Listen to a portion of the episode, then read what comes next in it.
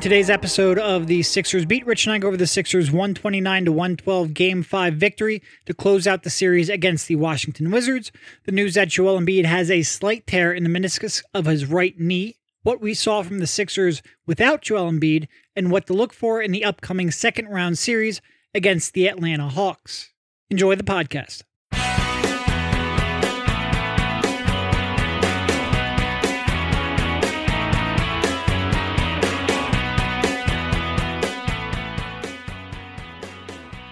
All right, welcome everybody. This is Derek Bodner, joined by Rich Hoffman on the Sixers Beat, part of the Athletics Podcast Network. We have uh well, we have a, a 129 to 112 win, which gave the Sixers a 4 to 1 win over the Washington Wizards in the first round of the playoffs.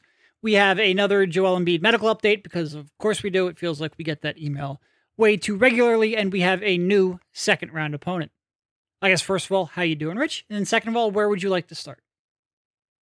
I'm great, man. It's uh it's been a wild 48 hours, I would say, in not just Sixers land, but you know, with all of the crazy stuff that's happening, I would just say in basketball. Yeah. Uh, but yeah, the Sixers are are part of that, and uh, I guess let's start with the positive. Like, you know, I, I think we're gonna get to Joel's injury, which sucks, and we'll we'll kind of delve into what we think for the uh, upcoming series and what that means. But look, as much as that sucks, feel good win last night. Just you don't have the MVP or MVP finalist. He's not going to win MVP. Uh, but you don't have your best player, and you still outclass that team. Who you know what? One more time, the Washington Wizards. They stink. Yeah, they stink. But f- feel good win with just pretty much everybody playing well up and down the roster. Uh, crowd was really into it. It was a uh, it was a good night. It was, and it was a pretty close first half. Uh, Washington held the lead for most of it. Sixers came out there in that third quarter uh, and really the entire second half. But mid to late third quarter blew the doors off of them, held a double digit lead for the entirety of the fourth quarter, and really played good basketball. Um, I think there are a number of storylines. You know, I think obviously Seth Curry drops 30 on like 17 shots. Um, he hit a number of, of really good, tough shots, shots that we've been begging for him to take all year. He took them, he made them. Um, 10 for 17 from the field. Ben Simmons joked that uh, they have a he and Curry have a post shoot around pre nap gaming session where they're playing Call of Duty Warzone. He said, I need 30 out of you. If we get 30, we'll get the W. Uh, he got 30 on the dot. So Seth Curry stepped up in a big way. Ben Simmons had a, a real good game 19, 10, and 11 triple double. Had some mismatches where I thought he did a good job of attacking that he was turning on previously, sometimes where he had Ish switched on him, uh, and he took advantage of it and also got out in transition.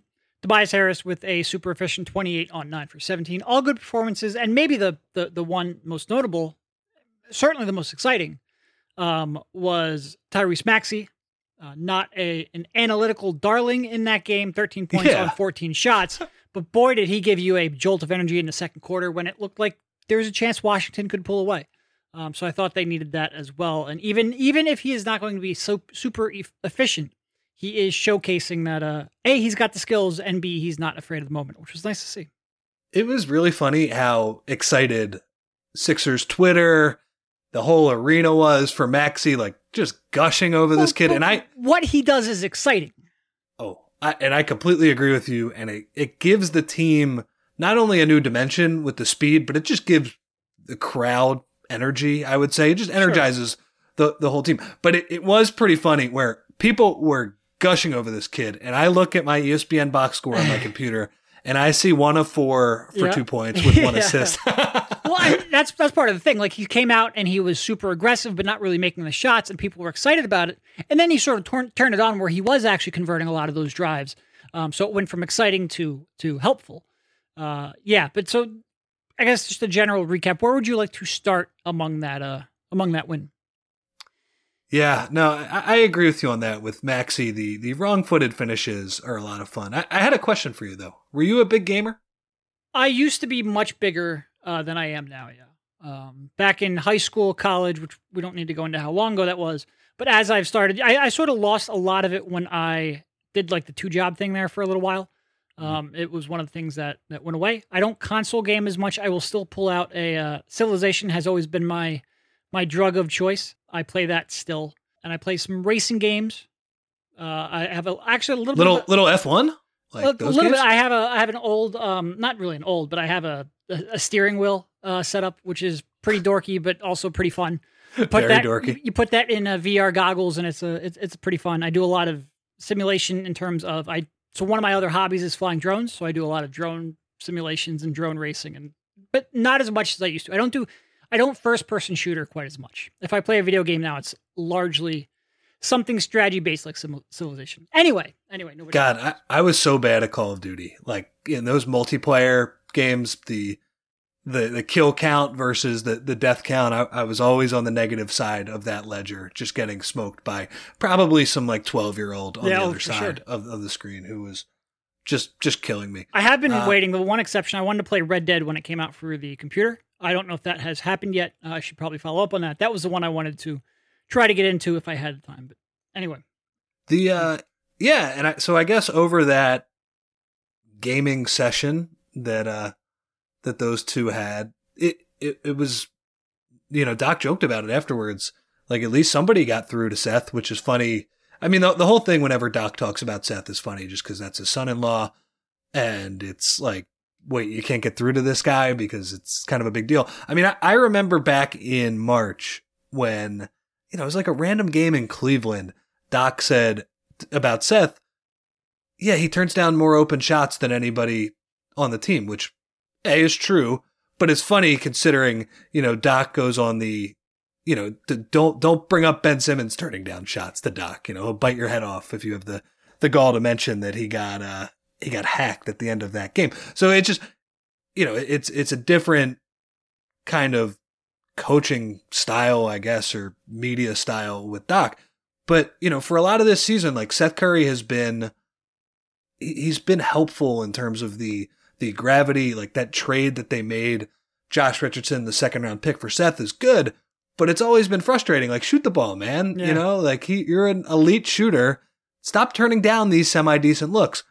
And, you know, I thought it was really as far as like I thought everybody leveled up to a certain extent last night because when Joe is out, everybody's got to pick up the slack.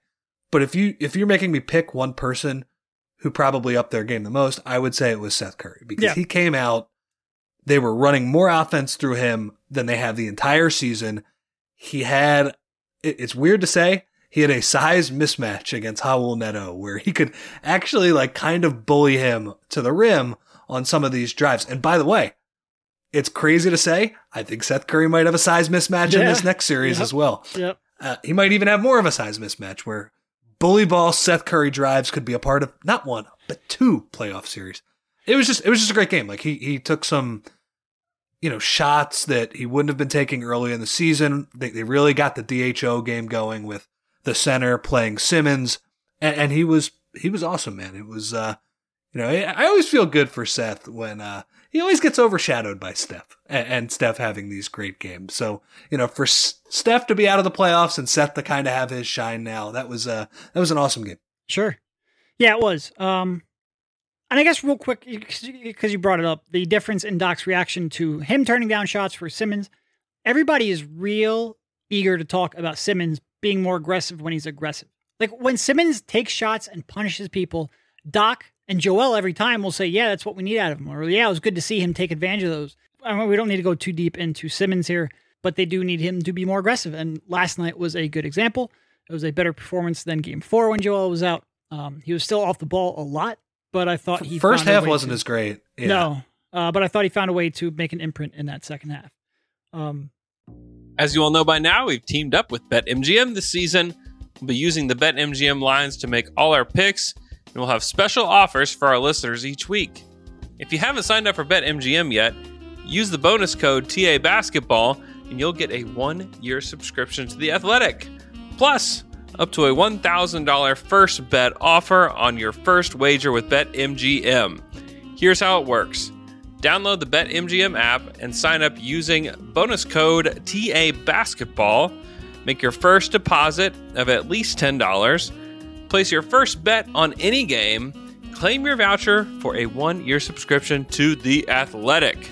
21 plus to wager. Visit BetMGM.com for terms and conditions. U.S. promotional offers not available in D.C., Nevada, New York, and Ontario. Gambling problem? Call 1-800-GAMBLER. In Colorado, D.C., Illinois, Indiana, Louisiana, Maryland, Massachusetts, New Jersey, Ohio, Pennsylvania, Tennessee, Virginia, West Virginia, and Wyoming. Call 1-877-8-HOPE-NY or text HOPE-NY. Call 1-800-NEXT-STEP in Arizona, 1-800-522-4700 in Kansas and Nevada, 1-800-327-5050 in Massachusetts, 1-800-BETS-OFF in Iowa, 1-800-270-7117 for confidential help in Michigan. In partnership with Kansas Crossing Casino and Hotel. In Ontario, if you have questions or concerns about your gambling or someone else close to you, please contact Connects Ontario at 1-866-531-2600 to speak to an advisor free of charge. Sports betting is void in Georgia, Hawaii, and Utah, and other states where prohibited. Promotional offers not available in Nevada and New York.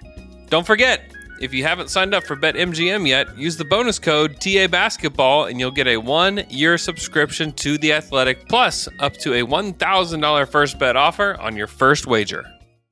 This is this is a case where it's good that we didn't do a pod after game four because Doc was annoying me after that game. Yeah, no, with- but but biting people's heads off. Because guess what? I'm sorry. Like the, the the evidence is that it has not worked. Whatever you're doing with the media and wh- whatever you can, you could try and bite our heads off, and people can say, "Wow, you're defending your guy." Well, you know, Brett challenged him last year. That didn't work in terms of like getting a jump shot. But Ben had a better offensive season last season. So that's I- you know, that, that is this idea that this idea that Doc is like the master motivator, um, I- I'm not buying. Sorry. That is honestly, I think, the part because there, there's a whole lot of this Simmons conversation, and and quite frankly, I'm not even so focused on Simmons um, shooting or not shooting. His foul shooting struggles because that is sort of a known commodity. That's I don't expect to change for the playoffs. I am a little more focused on Doc's handling of it, but I think so much of what this conversation has gone about, it's masked that I don't think Doc has done a real good job of putting Ben in a spot where he can succeed. And you know, I think and not only like grow and become a better version of himself, but even just be the version of him that he was in previous years. I don't think Doc has done a good job of making use of his skill sets, or at least as good of a job as he could have. That's my general point in that Doc has done a lot of things well this year. I would just say like the general organization of the team last night, perfect example. Like Yep. have have a night where okay, you struggled in game 4 when Joe went out. Nobody had a good game. It was a nightmare experience, you know, their plane broke down afterwards. Like just everything went to shit it on Monday. Dust yourself up on Tuesday, have a practice, get organized, and they were organized. And and I think that is where Doc has succeeded. But but Ben is the one area where, uh, yeah, I don't know. It's it's not great. I, I'm also not too worried about the hacking. No, uh, it worked. It worked one game a little bit in game four, only a little bit, quite frankly. It maybe cost them a point or two over what you would you would hope for in that situation. It did not work in game five. Simmons went three for four, and, and Brooks ran out of it pretty quickly. And Brooks is probably the one who's going to do it the most. You know, I do think the um, the rules that they changed a couple years ago. It used to be only in the last two minutes of the fourth quarter. Could you not commit those off ball intentional fouls? Now it is too much of any quarter, so it's a little tougher to do an extended run of that. But I, you know, it is look, the when the other coach is intentionally fouling your point guard to put him on the line of a tie basketball game, and also you can't let that point guard then hold the ball down the stretch, handle the ball down the stretch.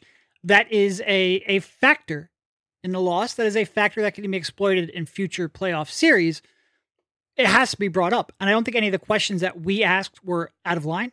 You know, I thought Kevin Kinkead made a slight mistake where he just he asked like, "Did you think about taking Ben out?" And he didn't specify for like that 45 second stretch of the fourth quarter. And Doc sort of ran with it, like, "What? Do you want me to bench Ben the whole game?" When nobody's actually making that argument.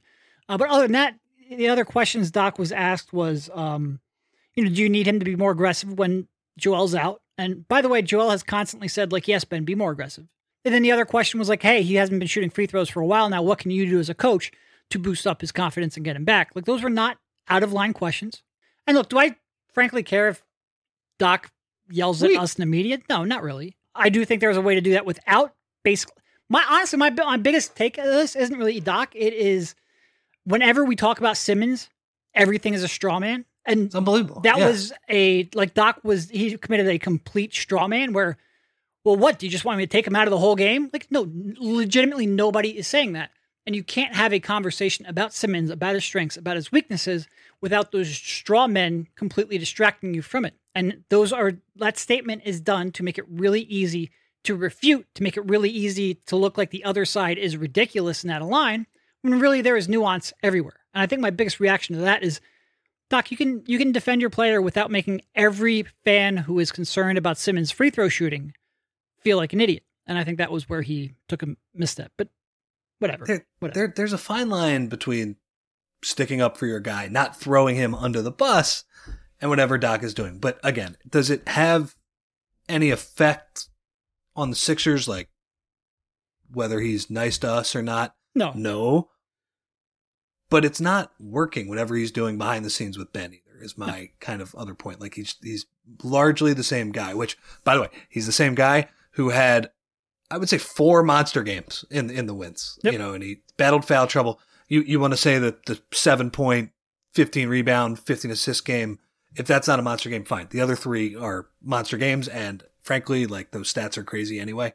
Um, it is look, this is not, and we, we have said this, the first round is not the, the ultimate test of Ben Simmons. He, uh, he has already passed that, uh, that test. And it was funny, like there was one play in the third quarter where he had Ish Smith on him and he was hesitating, like he was dribbling the ball out on top. And George Hill was the other guard out on top. And he pointed at him like, dude, go. What are Yeah. you doing? He's a foot shorter than you. And by the way, he went and he, he kind of Euro stepped and found Dwight and Dwight is a great free throw shooter all of the sudden. So, uh, yeah, it was, you know, honestly, like he could have scored 40 points in all of these games, though. He, that, taking those smaller guards to the basket and just doing a simple Euro step, we're not even talking about high degree of difficulty hook shots. These are just kind of easy running bank layups. Uh, and he was like, look, in the first half, he was, it was a little passive for my taste, but you look at the end of the night, that was, was an excellent performance by Ben. He did what he was supposed to do. He was a lot was going to be asked of him in that game, and like Tobias and like pretty much everybody else, he uh, he stepped up. Look, there will be moments coming here in the next couple of weeks where an opponent is going to try to get away with putting a bad defender, a small defender on Ben. He needs to be able to punish that when that happens. It doesn't mean you want him to score 40 a night. Doesn't mean he has to become a high volume three point shooter. Doesn't mean he has to shoot jumpers off the dribble. They will be a better team if Ben consistently attacks those mismatches. They will be a better team if Ben makes his free throws. Do I expect him to all of a sudden become a good free throw shooter here in the coming weeks? No, but don't like it is an issue. When it, that issue does is then exploited, we have to talk about it. That doesn't mean he's not good in other facets. That doesn't mean he's not a good player. That doesn't mean he's a net negative. You can have these nuanced conversations without being straw manned to death. Um, and Yeah. that, that is my only whatever. It's it's it, it's a frustration. That it is a frustrating part of the Simmons debate now for years, for years. And Doc's only been a part of it for a little bit, so I think it was more that Doc tapped into something that has been annoying me for quite a while, and that's largely based on online discourse. Anyway, anyway, we don't. Sixers won a freaking series. Doc All right. is very online. He's got a he's got a Twitter and an Instagram profile that I'm pretty sure he never uses. Yeah. So, No, he he. I'm pretty sure he only tweets, and that's very rarely. Uh, yeah. All right. So in terms of Joel, he had a where's the official release? An MRI, which was reviewed by several orthopedic specialists, revealed that Joel Embiid has a small lateral meniscus tear in his right knee. The injury will be managed with physical therapy and treatment program. Embiid is out for Game Five. This came out before Game Five versus Washington and considered day to day. sucks.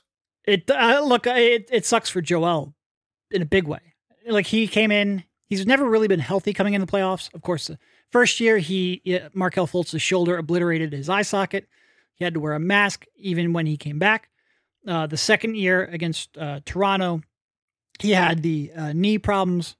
Um, he's never truly been healthy and in perfect shape coming into the playoffs. He, He was healthy. He was healthy last year, and the team sucked. yeah, the team barely counts as a playoff run when you lose all four by a million.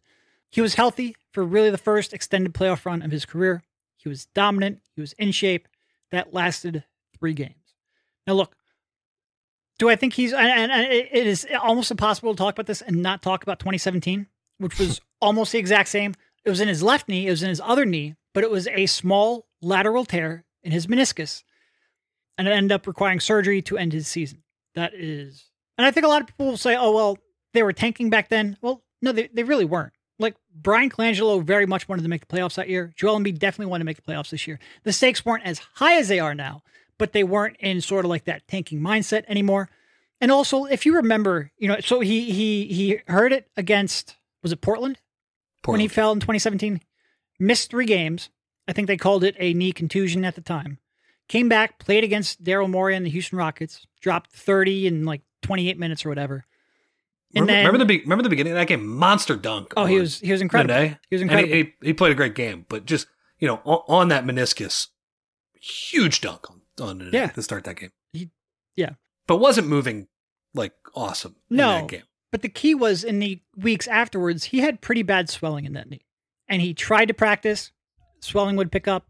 He'd take a couple days off, try to practice again, swelling would come back up. Remember, when he played in that game, it wasn't reported, and I know that's because I reported it. It wasn't reported that he had a torn meniscus until like three weeks after that game. And then he wasn't ruled out for the rest of the season for another couple of weeks. Like he tried to come back from this.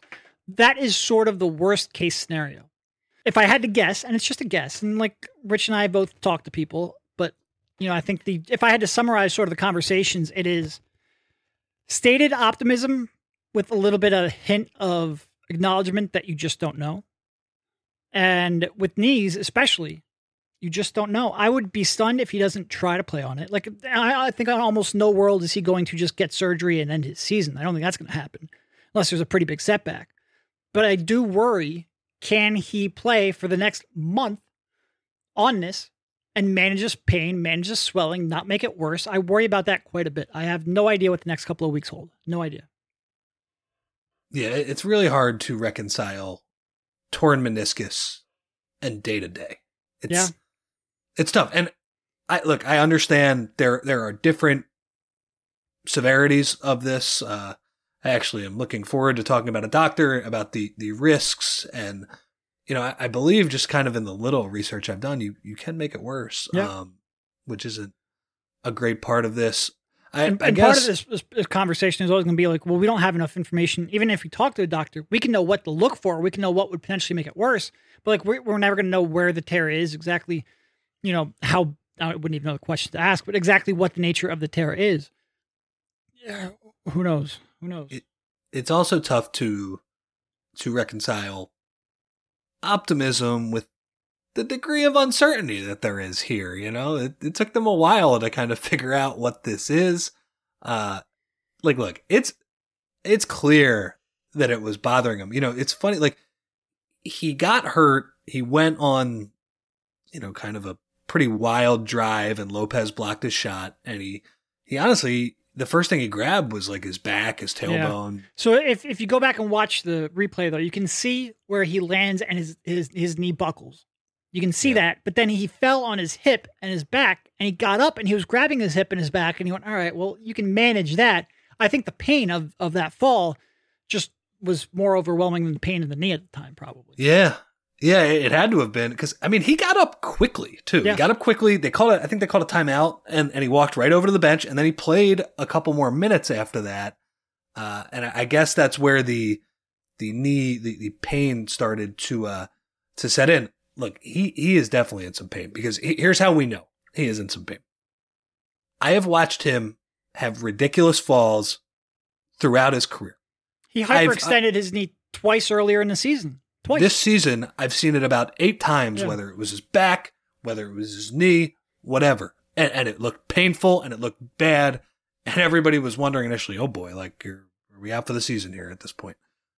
And he came back and played in all of those games, a lot of whom, or a lot of uh, which were against bad teams, shitty teams in the regular season. It didn't matter. So for him to miss not one, but two playoff games, you, you can tell that he is clearly in some pain. Now, I mean, will you know a week off, like you know, are the Sixers? And I, I wouldn't be surprised at all if we see something like what we saw with the uh, the eye socket injury in uh, in 2018, where they give him the first game off of this series. If they win, they make might give him the second game off. See how long you can push it until he uh, he comes back. I, I but I guess my big question in this I I'm sorry, like this this really sucks. Like it there's just no other way to put it because if the Sixers are going to win the Eastern Conference, even they need him at MVP Yep. level. They need him, and like, look, they need him at the level that we saw in Game Three of the Wizards series. In Game Two, like the level he was playing at when he was moving great, looked like he was body was in great shape. He was making every mid-range Dirk crazy jumper possible. Like that's the guy that they need. Maybe not in this series, but definitely in the next series. Um, and my question is like, is he gonna be super limited by this thing? You know, like is it? It, it look, I- actually think Joel Embiid in one game, like if he was hurt, I would probably pick him over a lot of players to deal with the pain threshold because I have seen him deal with meniscus tears, you know, his back just completely aching and on all these different things. He's still awesome. Like he's just he's too big, he's too skilled, all of these things. But in a playoff series where you have to play every other day and swelling can pop up. Yep. I just wonder like is he going to be at that MVP level? And that's why, you know, looking forward to the series, looking forward to the rest of the Sixers playoffs, it's hard to say anything definitive because this is such a variable that we really have no idea about and really like do the Sixers have any idea about? Like they you know th- there is some optimism. Like they'll, they'll definitely tell you like look we, we think he's day to day but uh it, it would be awesome if he's able to play through this but like some of the examples you hear in the past are like Andrew Bynum in 2010 like they, don't they, they need more than Andrew Bynum they need they need Joel Embiid like they need the hub of the offense and the, the rim protector on defense this is not like a third big just looking to get offensive rebounds and score. They need they need Joel Embiid to be the MVP level player. You've seen this year, and I just I wonder, you know, if they're going to get that that guy. You know, even even watching him shoot warm up jump shots last night before the game, um, you know, it takes more than that. It's going to take a lot of movement for uh for him to be that good. Yeah, he he was the reason his growth, his development, his impact was the reason that they were a legitimate finals contender. Um, if he is not that player, if he is not on the court, if he's not the same caliber of player, I I I don't see them making a run. I think there's still a chance they could beat the Hawks. Yeah, We can That's- get into that. And that's a hard series though. If, That if is. he's not. So really don't- involved. Let's transition because, quite frankly, we don't know what's going to happen with Joel and his availability and the way he's going to look. He was out there shooting before the game in Game Five. He was doing a little bit of work there, so we will see how that reacts over the coming days. I do wonder a little bit, especially since you're playing at home, if you try to sneak out a win or two here at the Wells Fargo Center, uh, give him it, what they play Sunday, so he would have last played. Um, when was Game Four? Was that Monday. Monday. So he would have had if he doesn't play until have they released the dates for game two and three? Or just game one? If they have, I'm an idiot, and I just yeah, I haven't I haven't seen I've only seen Sunday game one. But if he can go a solid week, week and a half there without playing on it, maybe that gives it a chance. I don't know. Um, but if let's say let's go under worst case scenario and he doesn't play, what do you think the odds are they have of winning this series? And we'll have a, a more detailed preview of the Hawks over the weekend. But what just real quick, what do you think the odds are of them competing in this series? I think they can compete. Um, the Hawks, they got a lot of talent, and you know it's it's funny where if if Joe didn't have this injury, I think this would be a competitive five, Yeah. maybe a not so competitive six. You know, if if it got to that, just because I I think he would ultimately dominate the series and put Capela in foul trouble and do the things necessary to neutralize this team. I still think they can compete. Like they, these guys, you know, as much as we uh we just talked about Ben, Ben and Tobias and Doc and the whole infrastructure of this team, I think they deserve a decent amount of respect from what they've done, kind of progressing in the regular season from oh my god, we can't compete with any starter available to oh we're actually pretty good when some starter isn't available. Like we can uh we, we could circle the wagons and figure something out here. Uh I, I don't know if I would pick them if Joe was like not available at all, but but I think it would be like a six or seven game series. I think it'd be real close to a 50-50 toss up. yeah, I, I'm not. I- wouldn't like if you told me you thought the Sixers were going to win and they got zero minutes out of Joel Embiid. I don't think that's crazy by any means. No. Yeah. No, I think it would be a, a like you said, six or seven game, pretty close to a toss up, even if Embiid doesn't play. if Embiid does play, I think they're pretty prohibitive favorites. Like I said, five five games, um, like more competitive five games, but five or six at max, probably more five. My concern here is okay, so and, and credit the doc, I think, for going small a lot in Game Five, and not just small with Mike Scott, but small with other combinations because Mike small Scott doesn't. Mike Scott, he doesn't count as small. It's that's that's bad. it's it's just it's it's slow without the big man benefits. Um, and quite frankly, for much of the year without shooting. And and to be honest, in Game Four, Mike Scott was better than Dwight Howard, which really kind of shows you the struggles they could have. But my concern going small, where Simmons is very legitimately the five, especially in this series, is okay. Now Clint Capela can roam. He can roam off ball. Um, he's not going to get completely overwhelmed by Simmons' speed, and he's going to be able to help off of Simmons. How do you make it so that Clint, Clint Capela has to worry about Ben Simmons when he doesn't have the ball in his hands? I think that will be very key because I think the Sixers are going to have to score at a high volume. Because look, the Sixers, even without Embiid, are you know we we spoke a lot throughout the season of people would make too much out of well the Sixers are well equipped to defend Brooklyn. But no, nobody's actually well equipped to defend Brooklyn. Well, the Sixers are actually pretty well equipped to not stop Trae Young because nobody's going to stop Trae Young, but to make his life difficult with Simmons, with Thybulle. I think that would be real interesting to see how they combat that. But the Hawks are still going to score. They're a really good offensive team. You have to find a way to consistently execute in the half court. That is going to come down to a lot of okay, well, what can you do with Simmons off ball? Because that's one area again where I don't think Doc has been super creative in what he has done, and that's going to be a lot more impactful when they have a, a shot blocker and a weak side rim protector like Capela. That'll be an interesting chess match if Embiid can't play. Uh, One thing Doc is good at though, and for some reason, like it's was Tibbs in in Boston just like literally only watching the defense. Was was that the only thing he watched when he was the assistant coach? It was certainly Doc- his primary responsibility. Yeah. Yeah, but but did you did you ever glance at what Doc did on the offensive end? Did you ever have a discussion, maybe a little bit of like, hey, here's how you attack a matchup.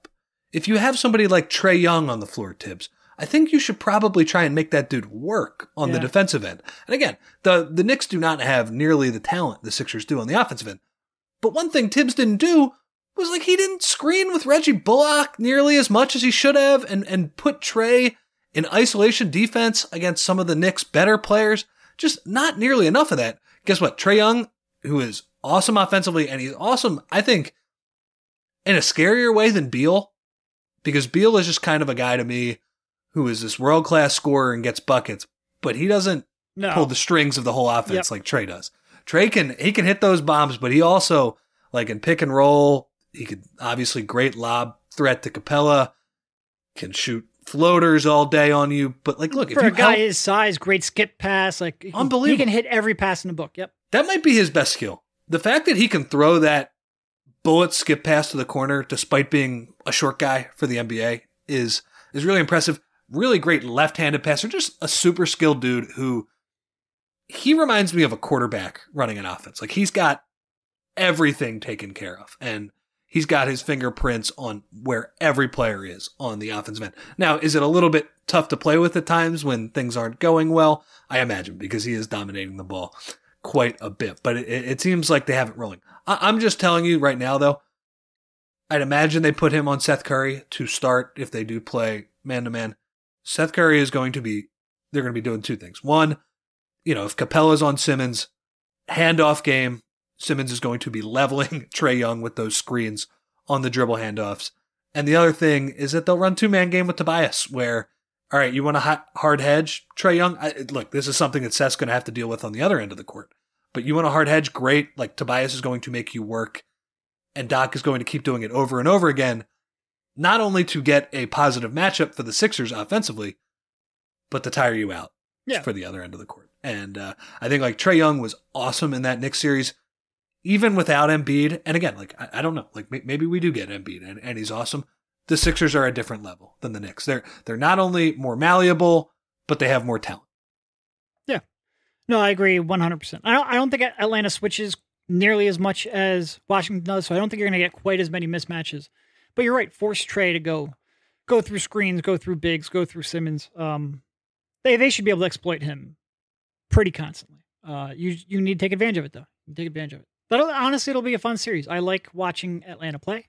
They make both teams exciting to watch. Uh, Atlanta is super exciting as an offensive team, and the team playing Atlanta's defense is usually pretty exciting too. They have real legitimate strengths that go beyond just like Washington. And you brought it up. Washington has a legitimate strengths in terms of players. Atlanta has an offensive identity, and they have Mhm. pieces that fit well together. They will. They they'll be a much bigger test. Um, I do think Sixers have a chance without Embiid. I'm not ready to make a prediction fully, but I do think they have a chance. And if Embiid comes back and looks like Embiid, which I mean, knock on wood, we all hope, but who really knows? I I hope think- I hope we have to revise our predictions after game one when he's awesome. Yes, I 100%. Um, but no idea. No idea. So we'll find out more about that here in the coming days. Um, Sunday is when. Do we have a time? Should probably figure this out. I think it's one o'clock. I think it's another bad? NFC game start. Um, so uh, one o'clock on Sunday, we will have a preview pod for the series over the weekend. Good win, wrapped it up quickly, gives me the chance to have a couple days off here. We'll see what happens, but thank you, Rich, for jumping on, and we will talk to you soon. See you, man.